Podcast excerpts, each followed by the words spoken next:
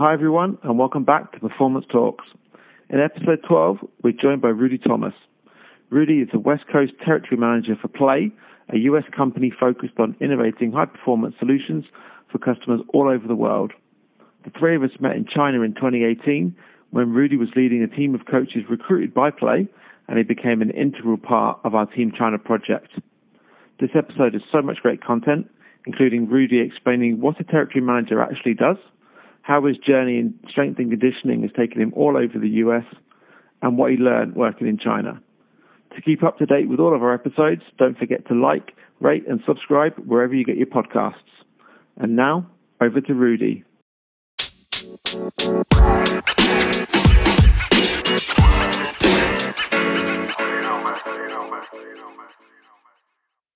Rudy Thomas, I currently work for PLAE, um, I think we're going to get into what PLAE does now, but basically, I uh, currently do you know a lot of consulting and liaison type of work with PLAE, um, helping coaches to find solutions, and we'll get into that more of that later. But my background is in strength and conditioning from a mostly a collegiate standpoint. Um, I started, I thought that was all I ever wanted to do, and now you know, obviously not doing that now, but being able to stay really closely related, which is nice, and make a heck of a lot more money.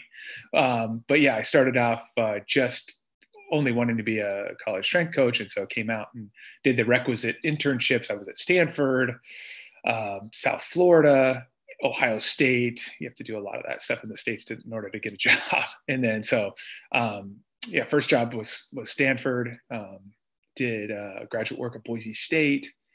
Um, then I actually got one of my best, better jobs was at a was at a high school. And these high schools nowadays are like the jobs to have, right? Very little stress uh, longevity. You have a lot of that um, low pressure.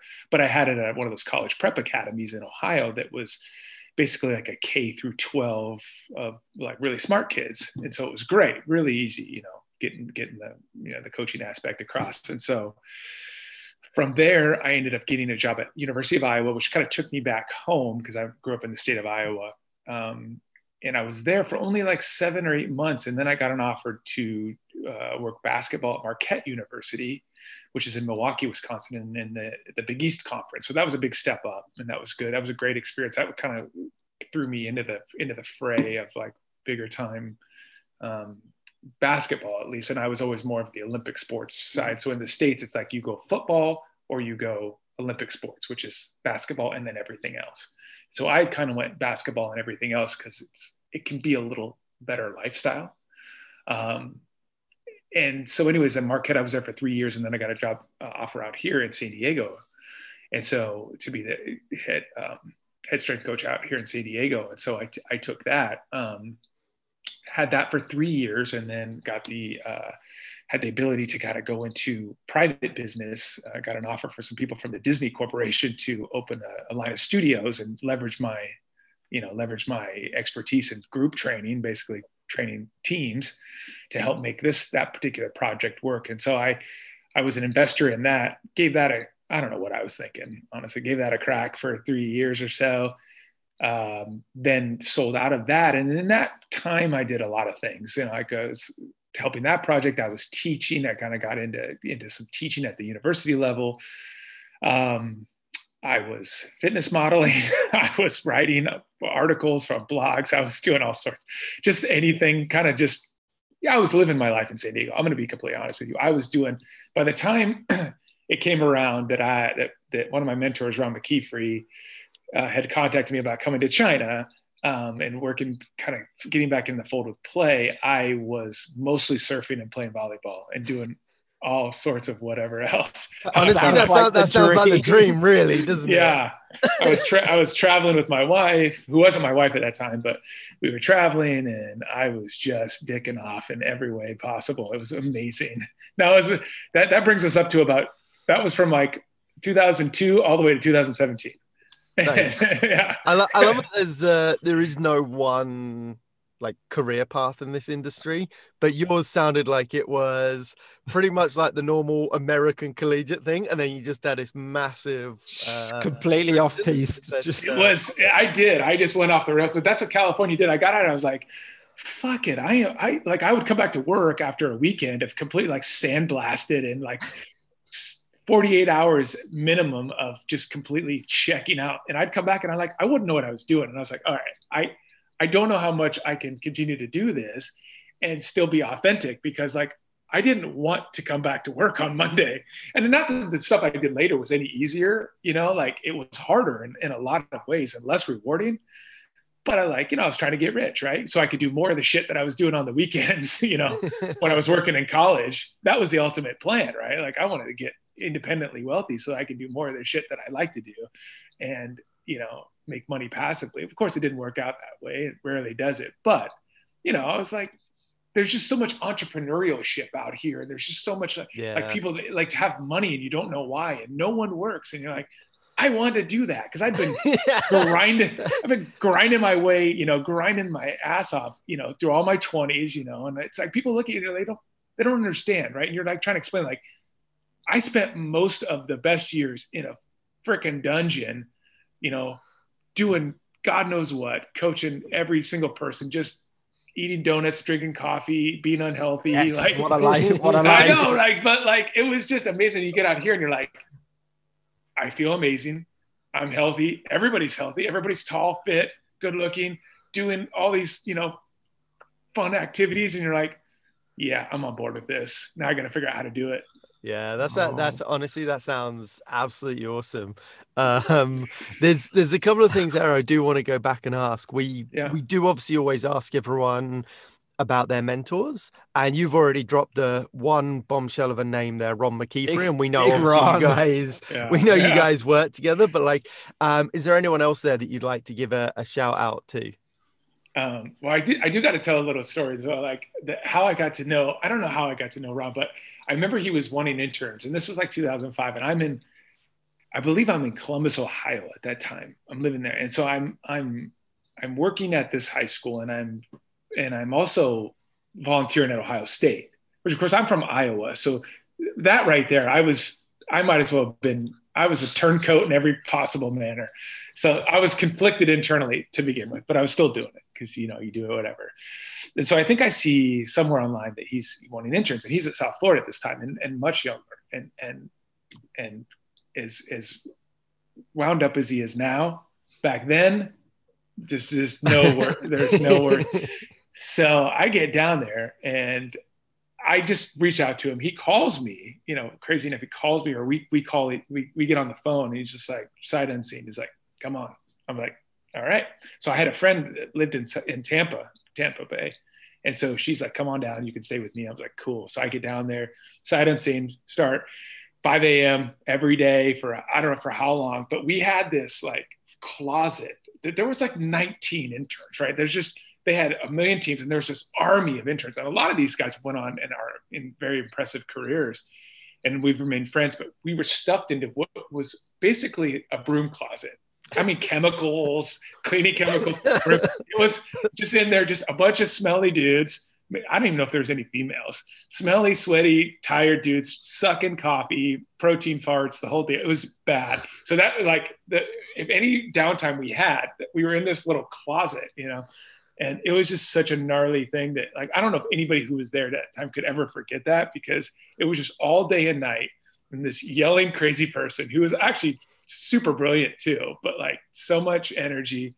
And at the same time, you're like every moment you got free, he's pulling you in the office. All right, like we're just trying to like get through every day. He's like, all right, well, you need to know what's coming next. What's what's the next thing that's going to happen? Like what what are you like? What are you going to do next year? The year after? Two years out? Three? You know, making you think about like what's the next project that needs to happen? What do you think that they want over there? What do you think that person's going to want from you? And I was just like, dude, I just I, I don't, I'm just trying to figure out the time to go poop. Like, like Rudy doesn't even know what day of the week it is right now, and Ron's trying to get him to do like a five year plan. Oh yeah, it was like, but it, it's good at the time. You don't realize yeah, he's pushing you, but like it, it's still like I don't even know how the brain works like that, but his does. Yeah, which is which is I guess you know that's, why he's able. That's awesome. Yeah, you've You've you've already alluded to something there that I think is quite different from the setup that a lot of other countries have. Like you, you know we talked a little bit before we started recording about the you know the various high school jobs and university jobs and like how many internships you actually had to do yeah. like this is something that's gradually creeping into like the uk system and we you know in my role at fortius we had interns coming in from university programs but like how big a deal is that? Like if you secure a really good internship in the states is that kind of what launches your career?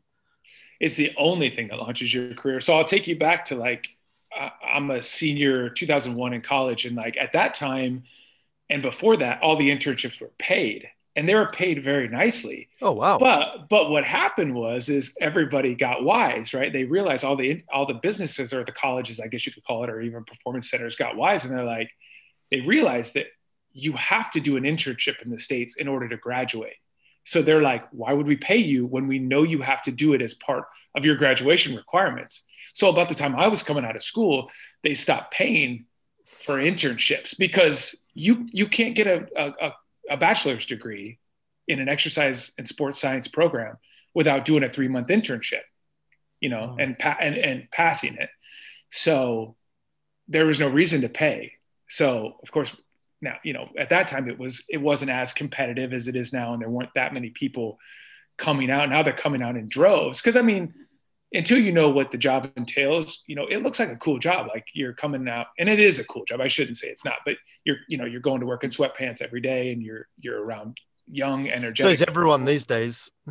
Well right exactly and, now it's commonplace but i mean it's like hey i get to go to a I get to go to work in a weight room i get to do a job that you know teaching an activity that I do as something that gives me, you know, pleasure that I just enjoy doing as an activity, which is, you know, lifting weights or, or sprinting or whatever, or just working out in general.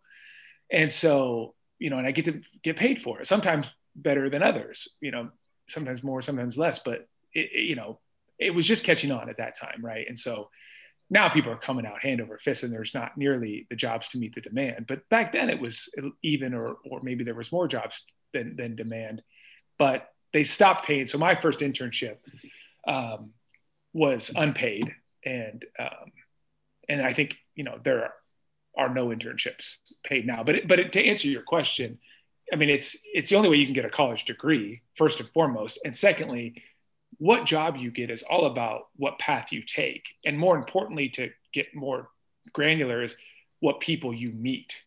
That's the only way to get a job in this I, country. Yeah, yeah I was going to so, ask, so is it, it, do you yeah. think it's more important of which school you do the internship in or which coach you do the internship with? Uh, it's, I mean, there's a little bit of both, but I would say, you know, if the school, I, I would almost say the person, because in the end, like everybody's going to have some sort of logo on their back, right? Or a logo on their mm-hmm. resume. Mm-hmm but it's having that person who knows the person who's more influential or knows more people who carries more weight. So I mean that's why like me meeting Coach McKeefery was just so was, so impactful because I mean really like I had had another great mentor. His name was John Murray, and that guy probably taught me more about strength and conditioning, the really nuances and uh, the technical aspect than anybody else has. But like Coach McKeefery then taught me more about the entrepreneurial and the managerial and the mm-hmm. and the mental side of it than almost anything. And, and that's gotten more important as we've gone.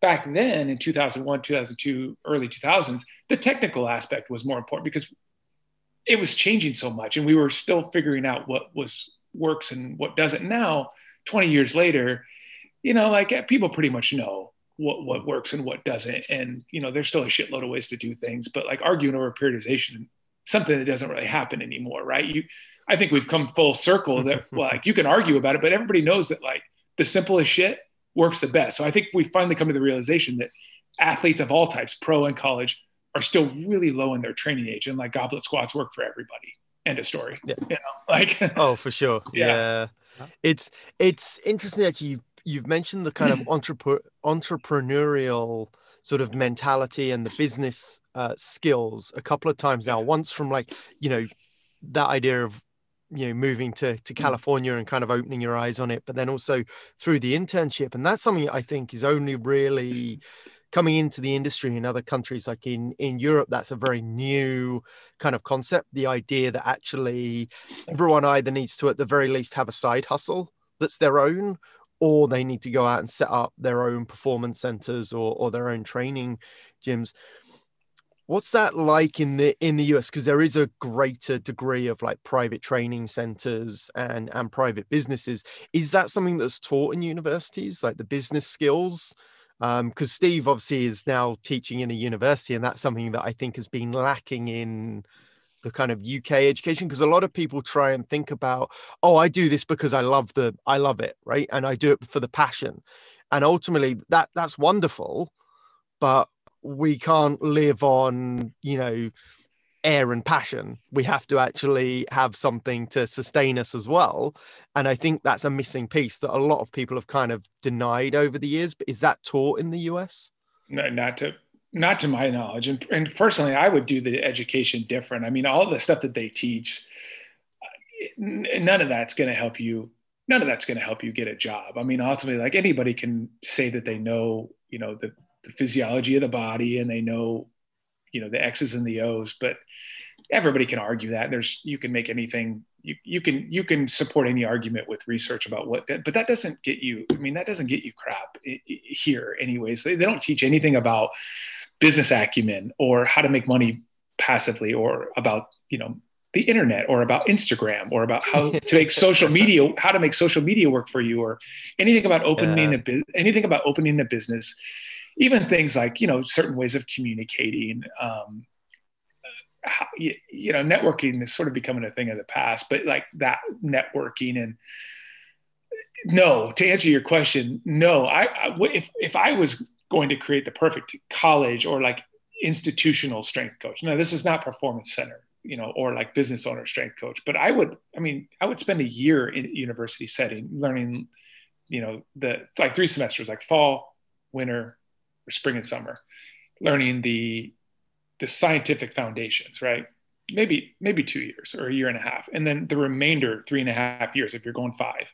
Every semester you're in someone else's weight room because number one you're meeting people, but number two you're learning how they approach training, and and then you get everything that they learn, like all their years of experience on how because you know if there's 12 different coaches there's going to be 12 different ways to write a program and i'm talking all the way down to the how they set up an Excel spreadsheet or, Excel, or their workout cards, all the way up to the people that they've mentored with or the people that they know.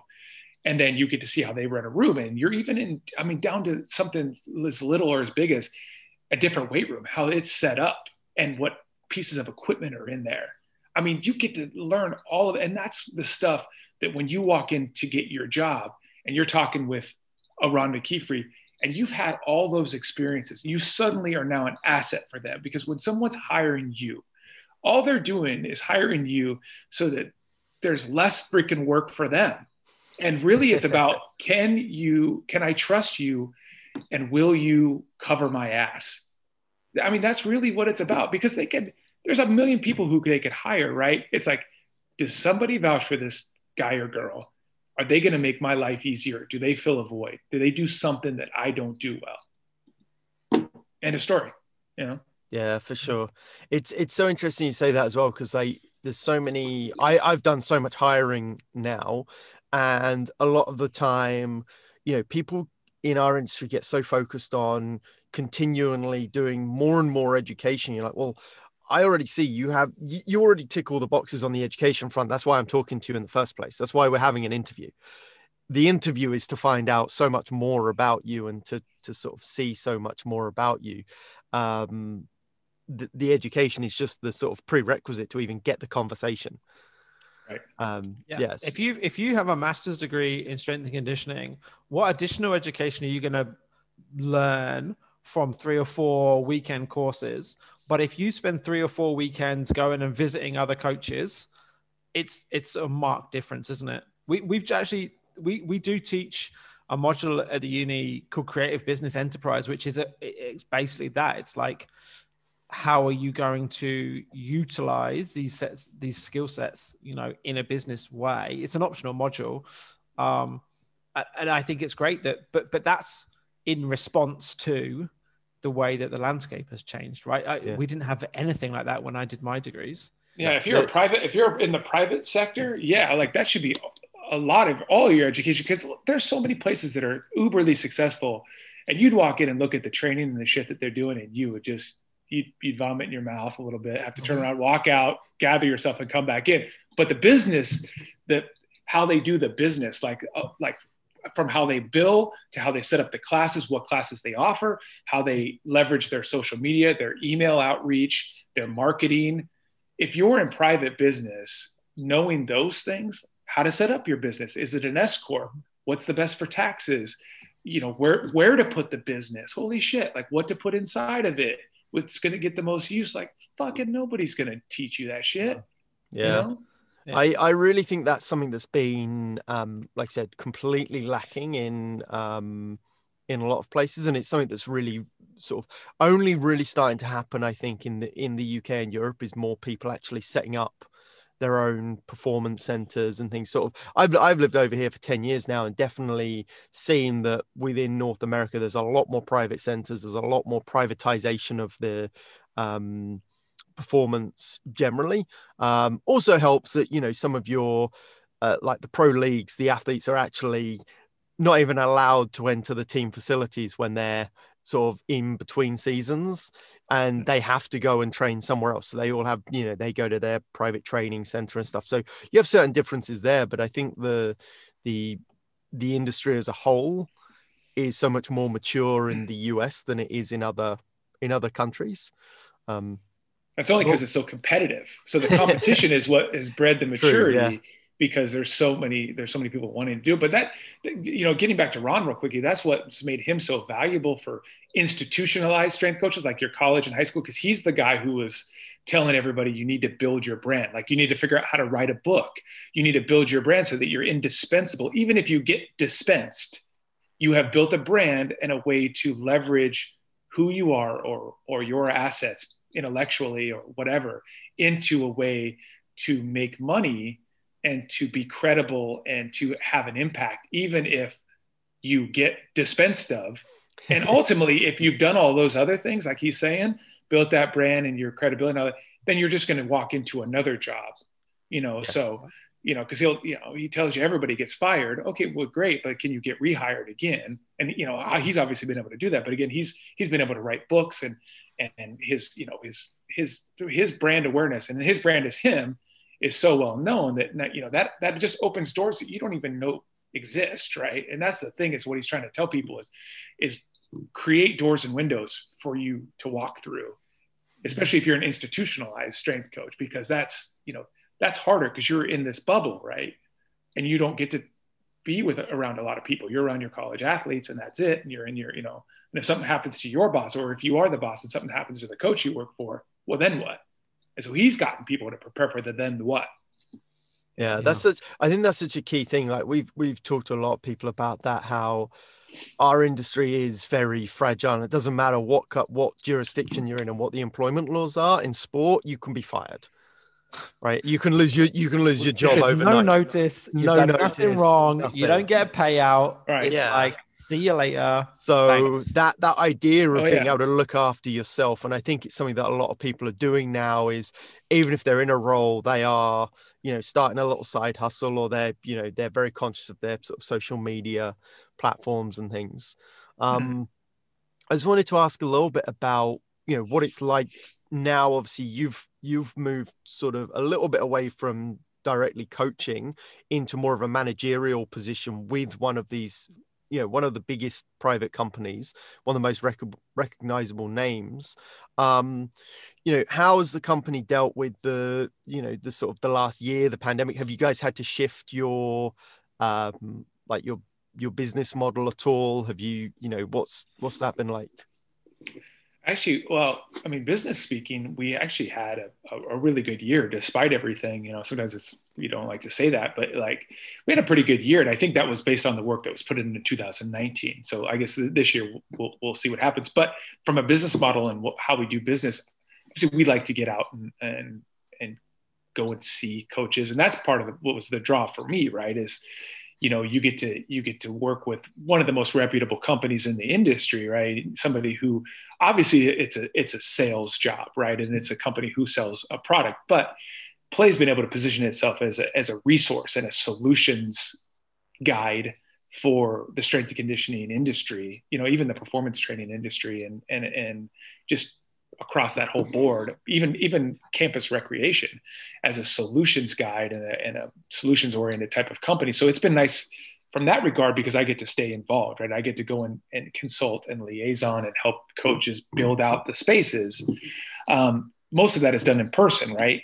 We've just done it more like everyone else on Zoom or like we are now, or Google Meetup or you know whatever you know yeah. other platform. Have you have you seen a lot of people um, using the year to kind of take stock and plan ahead for what they're going to do afterwards. So like is that why you think you've had quite a good a successful year? Because actually a lot of people have gone oh well actually no one's in the gym at the moment. This is a perfect time to you know to remodel it.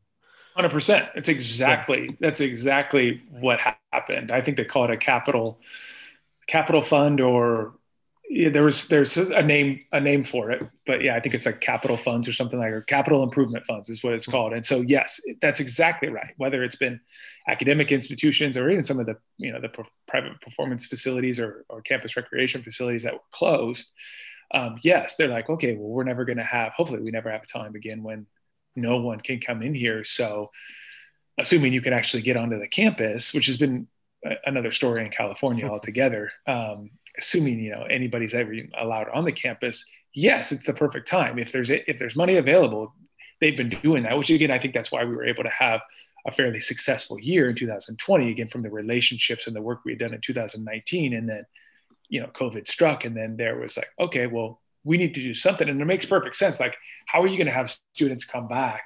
after a year away or you know two months away or six months away and have just be dusting off the cobwebs of you know and having not done yeah. you know pulling off all the white sheets cover and everything and having not done anything. So i got to give it to the, the the, the directors at all these places and the head coaches for thinking okay well you know we we want to provide value and we want to you know think ahead of the future. And so how do we leave a legacy? How do we make this place better than it was before? And so that's exactly what they've been doing. They've been going in and saying okay well let's let's take whatever resources we have and get this done while we can Nice. Yeah, that's uh it, I mean, great for you guys and obviously good sort of positioning to to sort of get yourself in um to be the people that were called for all of that. Um obviously another part of your your business though is the education piece. And I know that's something you've built some really interesting partnerships around around the world on that. How has that side of the business kind of fared over the last year? Well we've actually done a bit of it so we had a we had a platform well we have a platform called uh, PLAE perform that was basically the the performance and education um, arm of PLAE. And then that and that's where i originally came in um, and actually how i ended up in china um, to meet to meet you guys. But then that sort of then evolved into what we call PLAE pro. It was more of an app based system where all those you know edu- all that educational content that we did have on there um, uh, PLAE labs from like loughborough mm. university and uh, what was where did you go simon you said you went to um, uh, I did my master's through Setanta College. Yeah, in, Setanta in Ireland. Who I know Ron's uh, done a few workshops out there as well. Yeah, we did some PLAE labs there as well. Yeah, so so all of that type of content, and we had you know, probably six different you know little you know video series you know from visual podcast to whatnot was on there and that kind of landed on this app based system and then um, you know ron had moved back into college strength and conditioning and we had a gentleman who came in um, who was in college strength and conditioning and then came into PLAE and he took that over his name is mike bewley he was at clemson university prior and then he kind of envisioned the next evolution where you know it's it, it's called PLAE academy and now it's sort of like the intersection of all of the educational content where you normally find on an app. And now we're integrating the universities into it. We're even integrating um, education within our own company onto it. We're having um, mentorships. We had one that was 10 weeks long, I believe, where we had 300 high school coaches who, who paid a certain, you know, uh, you know, uh, dues amount to come in and um, it wasn't inexpensive either and so they used um, we, we hired three or four coaches from around the country, plus Gary Schofield, who kind of heads our high school division, who was a high school strength coach for 20 years. And they basically did a mentorship for these high school, like 300 plus high school strength conditioning coaches. And they had basically, had, you know, it was, it was almost like an internship, visual internship with these modules and, and whatnot. But um, that's kind of what it's evolved into. And, and, and it's not an app anymore. It's all, you know, just web based. And um, it's it now serves as a as a landing spot and it's and it even it's kind of cool it's got a social media piece to it so it's they wanted to provide a, a, place to connect with coaches let's say you know to connect with you in canada or steve you in uk that, that's a landing spot where like we can connect we can watch the same presentations we can communicate about that presentation but then we can communicate about anything else and there's job boards on it uh, on on it as well. So we wanted it to, to be that all encompassing, like where we, where all walks of coaching life can meet, get some continuing ed or just something, watch something you're interested in.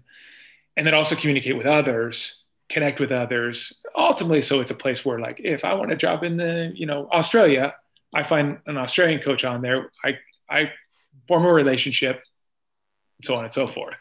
Yeah, it's it's a yeah. that's a massive part that you know a lot of a lot of education programs don't give you right it's, it's that it's not education but learning how to network and networking and having access to those coaches is a huge part of of what we do and how we get jobs. Yeah. Just just and, and you can you know you can pick somebody's brain right? Because like i learned there's a there's a there's definitely things that that strength coaches in england do better than we do and in australia. Everybody's got their own kind of lineage of how they learn to do it. And a lot of it is worth stealing. you know, yeah, yeah, yeah, sure. I, I, I often say that. I and and that's the same thing for me. Like we, you know, I, I work with with so many UK and and when we were in China, it was so cool because we hired people from all over the world. I think we had like 40 different countries represented, and you see these patterns emerging. And I'm and I'll always say this: like, if you have a group of 40 or 50 athletes in a in a gym and you want those guys under control and lifting well, put a US strength coach in front of them because those guys control a room like no one I've ever seen. Yep. They walk in, chest up, just like, let's go. And, it, and it's a thing to behold, to watch, especially like the Europeans. We all kind of like go in, we're kind of quiet, and we're like, "Oh, excuse me, would, would you like to do this?" and the US so funny. like, "Right, get this, do this, and it's like, oh shit, like, oh my god. It's it's uh, so funny. My first my first two, even three years working at Twist, every time I had a review, it was always like, "You're not loud enough. You're not loud enough. You need to command the room." And eventually, I got it, and it cracked. And it was like, it's like that feeling when you strike a golf ball perfectly. I remember having a session once, and I was just like, "Wow!" Like that was such a different feeling of how everyone kind of reacted, how I managed the space. And it was just something like something clicked, and I was like, right now I get what everyone was talking about before. It's a it's a skill that just isn't really taught in a in a lot of um, you know European environments. And, and part of that is the environment, right? When you've got yeah. a really big gym and you've got like one one athlete to a rack, it's a very different setup to a lot of the gyms that you go into in Europe, where you've got like you've got 10 guys sharing two racks and then everyone else is sort of spread out doing different things. It's a very different kind of environment but yeah it's just it's a huge skill. And it circles back to the, the, whole process that i was explaining before um, even through the internship process but like you consider the teams that we're dealing with right? It's the smallest teams are a basketball team. That's 15 people right? Baseball teams have 25 or 30 and then football teams where most of us do our internships, we're interning where we're working with football, American football programs. You're talking a hundred guys, and then you, you, so you take that along with how competitive the process is, and you're competing against a bunch of other dudes.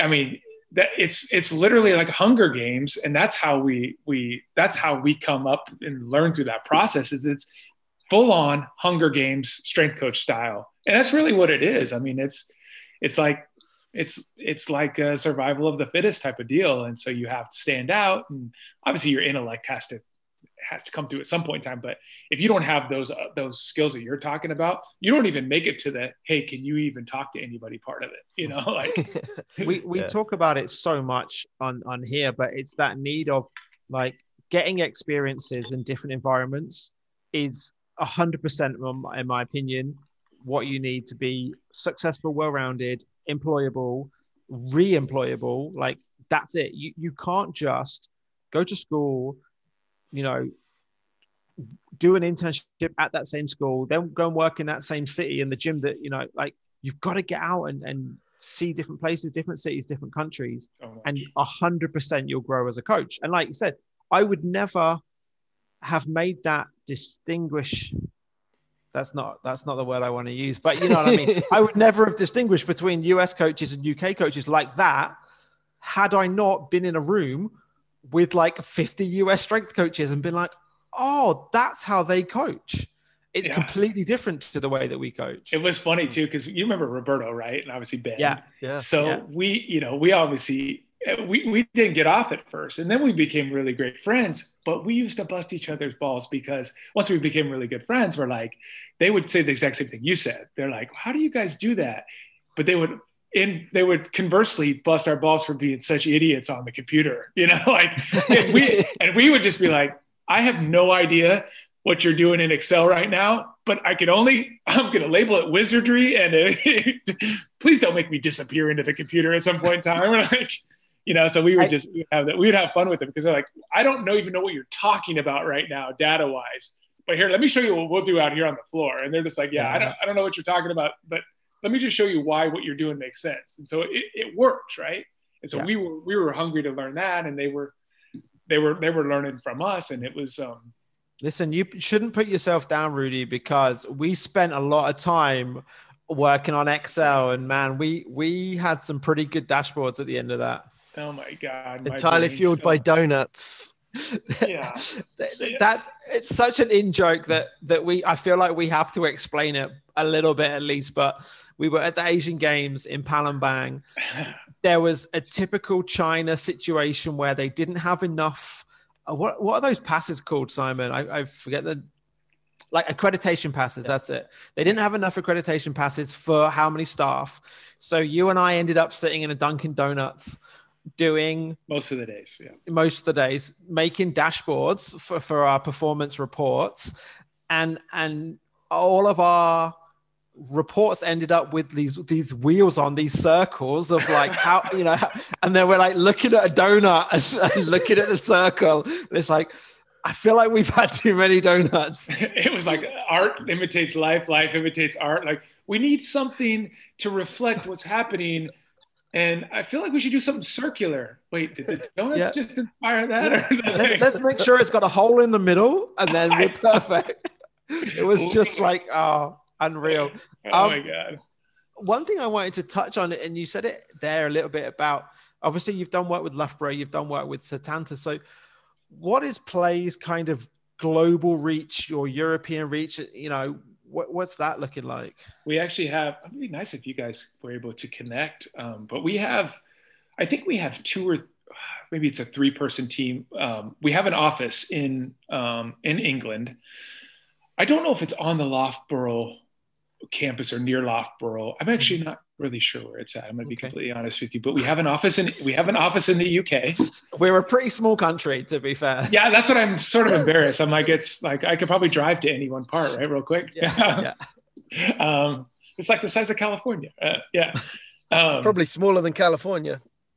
yeah, likely. Yeah, yeah. So yes, I think we have a three-person team who's who who lives and works out of the office in in England, and then there's a an office in Sydney Australia okay. as well. And that's really the bigger, they, they kind of are, are the hub mm-hmm. of everything that isn't, that we would call international. So like the director of everything that isn't United States, um, he's a guy named Shane, really cool guy. He lives and he's got a whole team, like very, starting to be very similar to the home office. Obviously, not as big and not as many people, but you know they've got a person who does estimating and billing, and they've got accountants, and they've got a sales team, and they've got you know they've they've got a regular staff that works out of the head, and they've got a headquarters actual building building in Australia. So that's basically that's the reach. So you know, obviously Europe's been harder to penetrate. We're still doing business there. Australia's big because you know, like strength and conditioning in Australia, mm-hmm. it mimics the United States in a way. Um, maybe not from approach necessarily because they have some different sports, but from a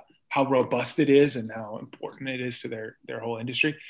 So do a lot of business there, and I think we're starting to do more in in in Asia. Um, we do business in Canada. Um, so yeah, I think you know wherever they're doing projects like that, and and the barriers aren't too great.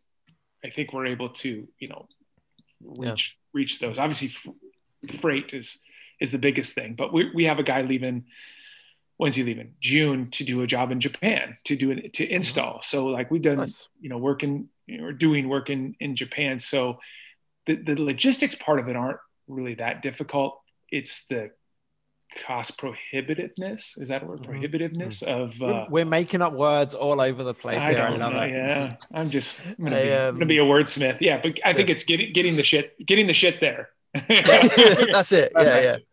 I um again, I really like love kind of digging into this because obviously a lot of the people we've spoken to have been in you know different different backgrounds, um, and we're trying to get this over you know sort of big overall of what the you know different experiences within the industry.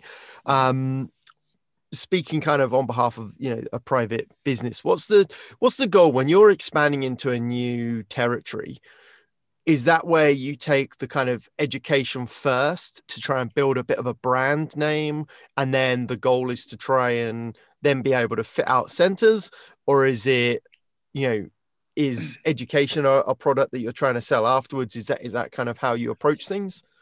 Yeah we don't really sell the education part. The education part is more of a value add right? That's just it's okay. like a value add. It's a, it's like a give back. So the education arm has always been kind of marketing in a way, but it's been uh, it's more been more of a value add proposition and a way to to give back to the industry that we're obviously doing business with, right? On a on a selling product and services uh, basis.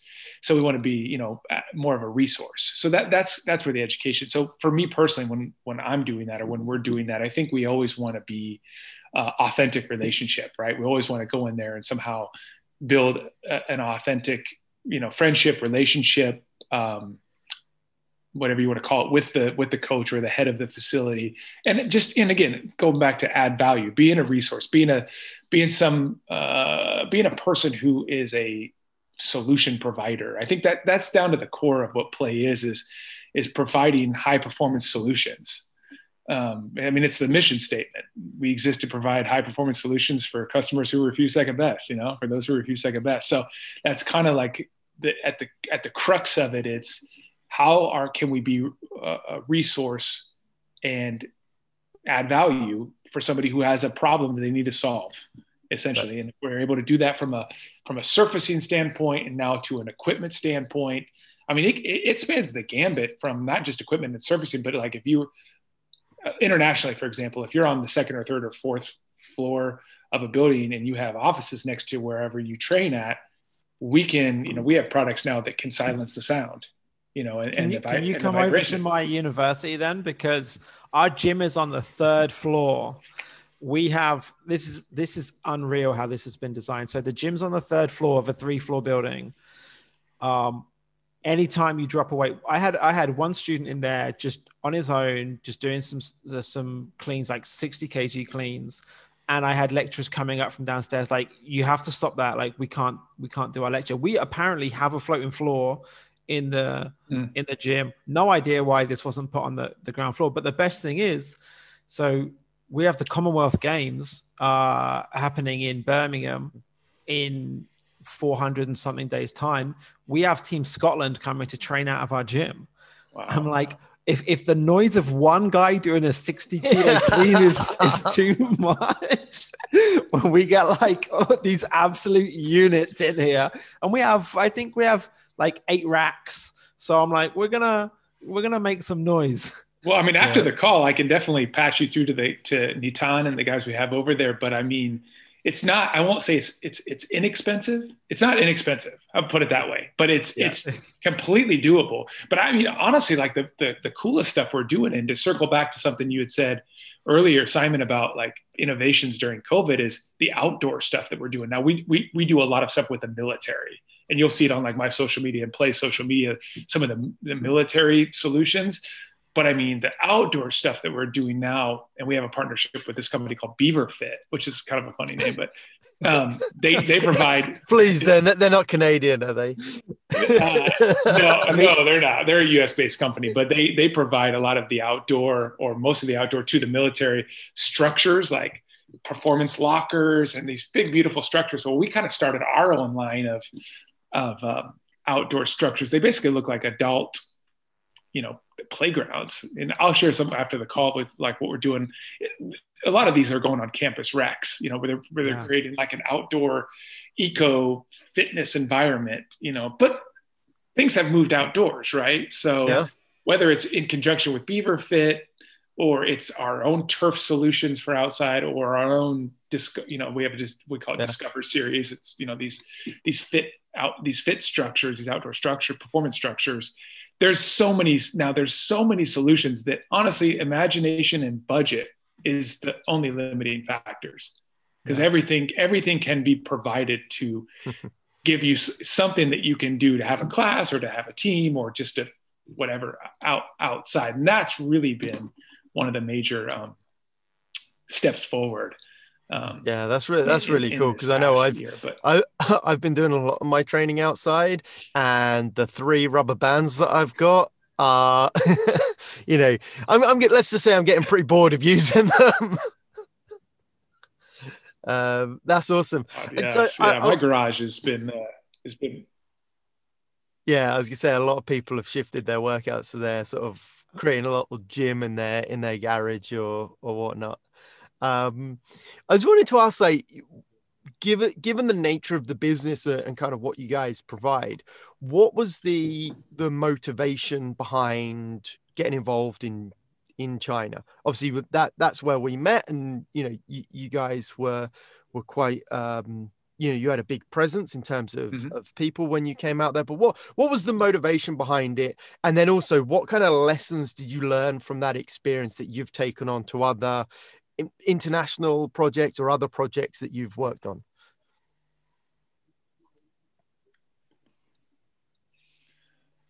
you know i think i think initially the motivation was obviously well money you know obviously we were being paid for it you know and um and the company as well as the coaches obviously um you know it was it was part of a business decision but secondly i think um it was to bring more people into the PLAE fold, especially more coaches. So you had mentioned earlier before the call, I think it was, we were talking about some of the reasonings behind that. I think it was a branding issue in terms of in just increasing the PLAE reach and the awareness of the brand.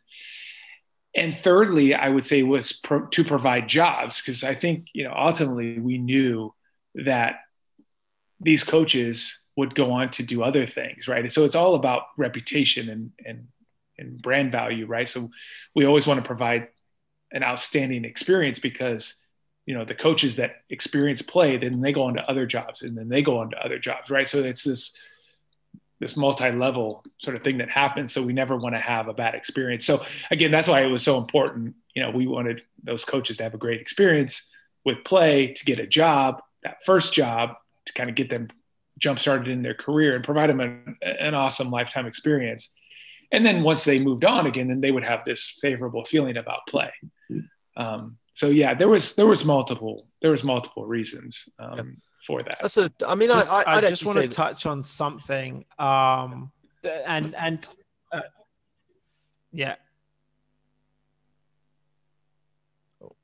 Go I think we have a bit of a delay creeping in here. Um, I, I was just to say, I think that's a pretty unique. Yeah, um, Simon. Yeah, you're you're delayed just a little bit. Yeah, I was I was I wanted to just touch on something actually practically on that. And and you know most of the guests that we get on we we talk a lot about China because we all came to to pass in China. And and I remember the, the first day that the three of us met in China and and we ended up having some pretty good capers as we as we went through. It was awesome. But um I know I mean, I know that you and the team that you brought in originally had some pretty interesting challenges, not least of all that you started in Wuhan. So, so like you were there prior to the apocalypse, but a city no one had heard of at the you time. You showed me some videos. Yeah, like, absolutely. Like nobody knew anything about it, but you, I remember like sitting with you and you showed me, you know, some photos and some videos of the training center and and the accommodation and stuff like that. Um, now you've had a fair bit of time to digest and and relax a little bit on that.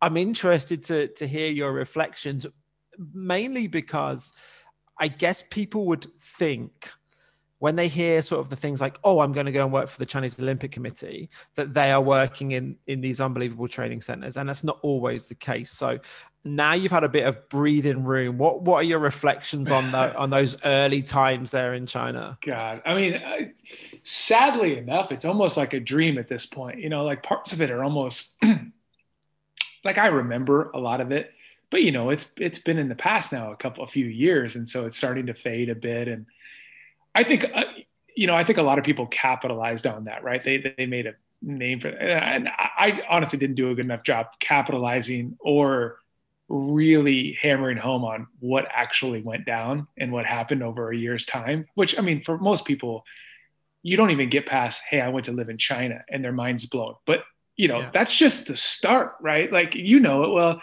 that's just the start is um is just the fact that you got on a plane to go to china and once you're there, the things that come to pass and the things that you deal with on a daily basis, as you guys know well, well, that's a whole nother story altogether. And the things that you're able to do and see and the people that you meet. So, I mean, you know, we, we were fairly, I think we were a little bit prepared because I think Ron had taken great steps to be like, okay, listen, like you got to be open minded. This is going to be an adventure. I think he had been there once before to meet with Dr. Uh, or Peter or something like that. So um, I think he had been there. So he was trying to like prep us. And it, but again, like there was so much unknown. Like all you knew was China, right? None of us had ever been there. Obviously, didn't speak the language, didn't know anybody there. And so you just knew you were going. And of course, I think we did have this like idea in our head, but you know, you go, and actually, it wasn't Wuhan the first place. We, it was Guiyang the first place okay. we went at the at, uh, Lake. Um, yeah, I'm trying to remember what lake it was at, but yeah, we were in Guiyang to start with, and I think we actually had it better. I mean, I heard some stories. Like, I think we actually were, were middle to upper pack in terms of experiences that, that a lot of people may have had. Like, we were at least with a rowing team. And while that might have been stressful, they were like the darling at that time, which you guys yeah. know. So we were getting, them, you know, some, some better accommodations ish and we were getting you know some more attention which was good and bad and we were getting a little bit more deference and so i think to to that degree it, it made it but we didn't have anything else to compare it to either right it was all of our first mm-hmm. our main voyages so you know at that time we had nothing to compare it to now later on obviously having time to reflect we know we had it worse and better than some others and and you know, we didn't know anything about Guiyang. We didn't know it was one of the poorest places in all of China, but we were out on this like elevated lake, right? And, and, and the accommodations weren't terrible. They weren't, you know, we were out in the middle of nowhere and that was sort of freaked me out, but, um, we did have yeah. decent food and we had a really great training center out there, Hong Chau Lake or something like that. It was, it wasn't bad. I mean, it was, it really wasn't, I mean, it wasn't the worst place I ever stayed either. Mm-hmm. You know, obviously getting on to Wuhan, that initial trip to Wuhan was probably the worst thing. And that was all the China fears realized um, all at one time. And it ended up being pretty cool, right? Because we made a stink about it. And then they put us in a hotel, which ended up being just like however long we were there for that time. It was ended up just being a really long, really long party um, with a lot of work. It was like being on a working spring break, I guess. you know? I remember seeing videos or photos of of the gyms, and I can't remember if that was Wuhan or Guiyang, but I know you guys went in and just kind of like whirlwinded around the gym and and and tried to clean it up and do the best you could. That that's almost like a busman's holiday for you. Like that was yeah, Wuhan. like oh, that Wuhan, was Wuhan. Like Wuhan, yeah. there was like standing water, and it was it was a it was just staph infection waiting to happen. It was really bad. But the the one in Guiyang was actually really nice. That one was we were just in, you know, actually, you know, in the pantheon of the places, obviously the, the one in Guiyang was on the water. it was out in the middle of nowhere. It was in a really mm-hmm. kind of like a dodgy area, obviously, but the, the center itself was a pure it was a pure training camp. As much as you could say it was pure training camp it was dormitories training center dining hall. So yeah. a lot of us had had experience with that with with with training camp type of deals or being like on a university. So it wasn't so foreign um, from that regard other than the fact of where we were at. Wuhan was a different wuhan ended up was, was like a real life smack in the face but that was, I mean, that that didn't happen until you know we got there towards like in end of December 2017, like almost you know January 1, 2018. Mm-hmm. We didn't go to Wuhan until maybe like end of March. Yeah. Was three three months in before we we got that real indoctrination of oh shit, this is how it could be, you know. Yeah and and and I think I've been through through all iterations of those of those things where you know we worked in uh, down in Zhejiang at the Thousand Island Lakes and that that similar sort of thing, a pure uh, training camp. You you have the dining hall, you have the training center, you have you know the the the accommodation and and just incredible scenery, the the most yeah. amazing scenery ever, but if you want to get a car into into a city where still like it's a very very Chinese city, right? You there's nothing that that is recognizable to you, but that's that's an hour drive to get into the city, and mm-hmm. we've had those. You know, I, I've had just just unbelievably bad training centers and and accommodation and i and i've seen the accommodation that you had and i had similar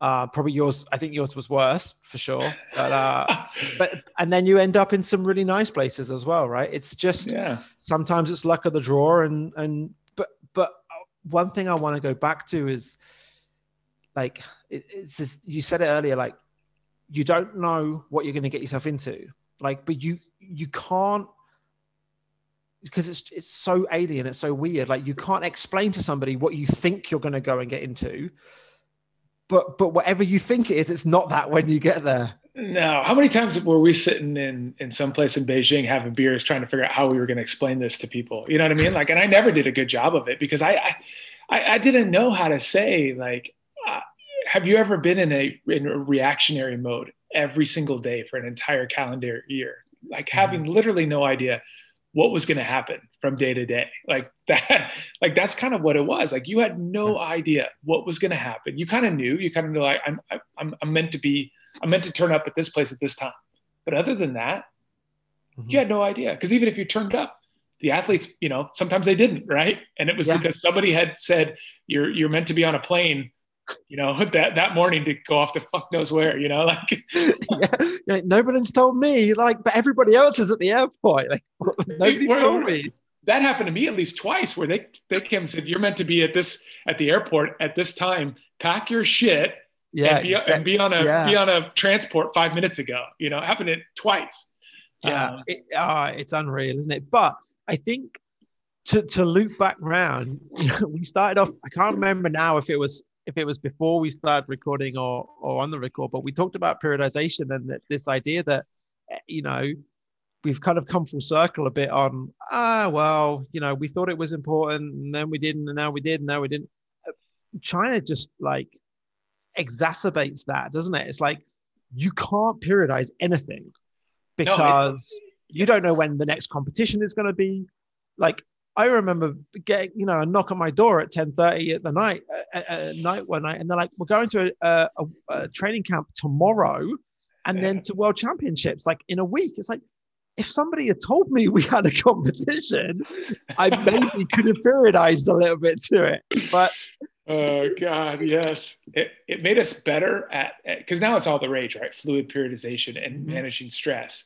But like until you've worked with a Chinese team, you don't really know what managing stress means or fluid periodization because they're gonna really they're gonna fluid. they're gonna win they're gonna win by volume and attrition right in their minds yeah. they're gonna win by volume and attrition um, yeah and so like if we just do more we'll be better no. Like, but hey, they yeah. uh they just broke three world records at weightlifting in what on what was it Wednesday? Yeah. So what what can you say about uh, you know? Yeah. They have some some obviously strategies that work and then some that are are, are pretty wild as well. So. Yeah, I think they've come a long way with the rowing too, which has been nice because you know we used to we used to have uh, so many so many beating our head against the wall with rowing. But when they brought in some of the some of the Steve Nightingale, some of the other English lads, they they really focused on technique, and they've come. Josh is still there with them, by the way. Yeah, Josh yeah, McDaniels. yeah, yeah. Yeah. And I mean, they're doing so much better. And I think it was when they they just said, "Fuck it, you have to focus on where the oar enters the water, or else." And when they Mm-hmm. finally did that, yeah, just all of our all of our please please listen to us. It finally came to fruition, and I think Yeah. now they're doing better. I think you're right. That they have a team. We've had Ishan on the podcast before. Ishan's still there. Josh is still there. Uh, Nick Ferlin is still there. I think um, Brennan, the physio, is still there. Like they've they've done a, a great job. They've kept this really solid team together. The training bases has have come on. The the one they built in Zhejiang that Simon and I helped to design is was was really good. And then the Beijing one they built out in in wherever it was, the the north east of Beijing. Like that's a that's an incredible training center as well. Um, and they're and they're putting some great results in as well now. But Yeah. like you said, they they got in performance directors from from British Rowing who you know I'm amazed they stayed as long as they have stayed, but they have and they've done an incredible job. So yeah, it's What was really, the name? Steve, what was the name of uh, the, uh, the the Olympic medalist and uh, Steve Steve Redgrave. Steve Redgrave, Steve Redgrave, yeah, and Sir- Tom Sir- Kay as well. Tom, yeah, Tom and Yeah. Tom's. I, Tom was with them when I was still with them, and and man, Tom has really done a really great job. Yeah, yeah. Actually, funny enough, Simon and I were just talking about him the other day, and we said we should get him on here as a as a guest because I think he'd be a, Oh, a cool guy to chat to. He'd be phenomenal. Like he's done. He was he was already starting to shift the culture. You know, as I was on my way um, out, and they were starting to catch on. And I mean, I can only imagine where they're at now. But getting them to pay attention to the nuance, and that was the issue, right? It was all it was. There was no nuance. And like, no, no, no. Nuance is everything. Like it's everything in this. So. So, in terms of that, like, what lessons do you think you've learned? Oh, and we kind of joked a little bit about the periodization, but what what lessons do you think you've learned from, you know, either the experience you had personally coaching there or or managing that team of, of guys that you had there, and you know, have you been able to put any of those lessons into effect with what you're doing now? Okay, yeah. So lessons that I learned, um, I would say if I was still coaching quite a bit, and I don't coach as much now, but if I was still coaching quite a bit, I mean, obviously I learned pretty much everything I know about load management, obviously wellness questionnaires and interpreting that data and that information and um, combining appropriate stressors at appropriate times. Uh, I learned all of that in China, essentially. I, I wouldn't say all of it, but most of it. I mean, enough so that I was able to take, and that's probably what I utilized the most is I was able to take a lot of that that we were doing and put that into presentations and being able to speak at various conferences on that. Um, but if I was coaching a lot, yeah, I would, I would utilize that. And honestly, like, I think, I didn't mention this, but I think a lot of that is, is it almost like just having conversations and there's obviously the data portion of it but it's about having so having better conversations with athletes and then being able to take those conversations compare it with the data that you're getting and determine you know best course of action i think is you know really what i would take away you know from a from a purely coaching and be using that today. Um, but all in all you know with what I do on my everyday basis. It's just being humble and, and being more patient and obviously communicating yeah. effectively, but just being more patient and being humble and, and being able to be tolerant, I guess is another word I should use is because obviously we, we had to use a lot of those skills because of the, the, the cultural differences, right? I mean, it's so, so culturally like upside down, not, not in a bad way. We just couldn't Yeah. be more different, right? I, I, I've Um, said it. We've always had those conversations before where people, it, in the heat of the moment, you think that somebody's being particularly uh, like uh, obstinate or they're trying to they're trying to annoy you. But the fact of the matter is, it is like you said, it's it's a culture that is so different from our own that you can't possibly understand their culture. They can't possibly understand yours. And inevitably you butt heads. And, and, and actually, when you take a step back and think about it, no one's trying to annoy anybody else. It's just like it's like me looking up and, and someone's like, the sky's green. And I'm like, I can see the sky and it's blue. And they're like, but I can also see the sky and it's definitely green. Like you you're never going to win those conversations mm. and and but but it's how you like you said how you can deal with them how you can be patient with them how you can communicate to get to a better understanding i think that's such, the biggest takeaway i've i've certainly had and i think most of the people we've spoken to have had hmm. is the communication style has changed. Like the fact that you you know and that understanding that relationships matter so much. Obviously, like Chinese culture is built on relationships, but like we understand that so much more now that actually me building a good relationship with you ultimately gets a better result regardless of what my programming says. Mm-hmm right yeah. like that that piece for me has been huge understanding that understanding the patience and and sort of tolerance and, understanding you know a different person's perspective is also huge because again like i can have planned whatever i want but if you're resistant to that for whatever reason i have to i have to adapt and and change it and and be kind of tolerant of that and that goes for athletes here as much as it does in you know anywhere else in the world mm-hmm. it goes for all walks, doesn't it? Like yeah. goes back to what Rudy was saying about, you know, if you're if you're designing a facility with somebody, you need to communicate with them and, and make sure that they'll have they'll have an idea in their head that is only exists in their head and you have to try and figure that out and, and work out what's best it goes back to internships and and how you communicate with people like it's through all walks of life people could definitely spend some time getting yeah. you know some better communications. It's funny, like we knew this. Uh, you, you, knew this inherently, right? Like uh, it, it, it, doesn't matter. Like even coming up through this, the the U.S. culture of strength conditioning, like you still had to be good at at communicating, making friends, networking, mm-hmm. giving coaches you know what they want within what they need.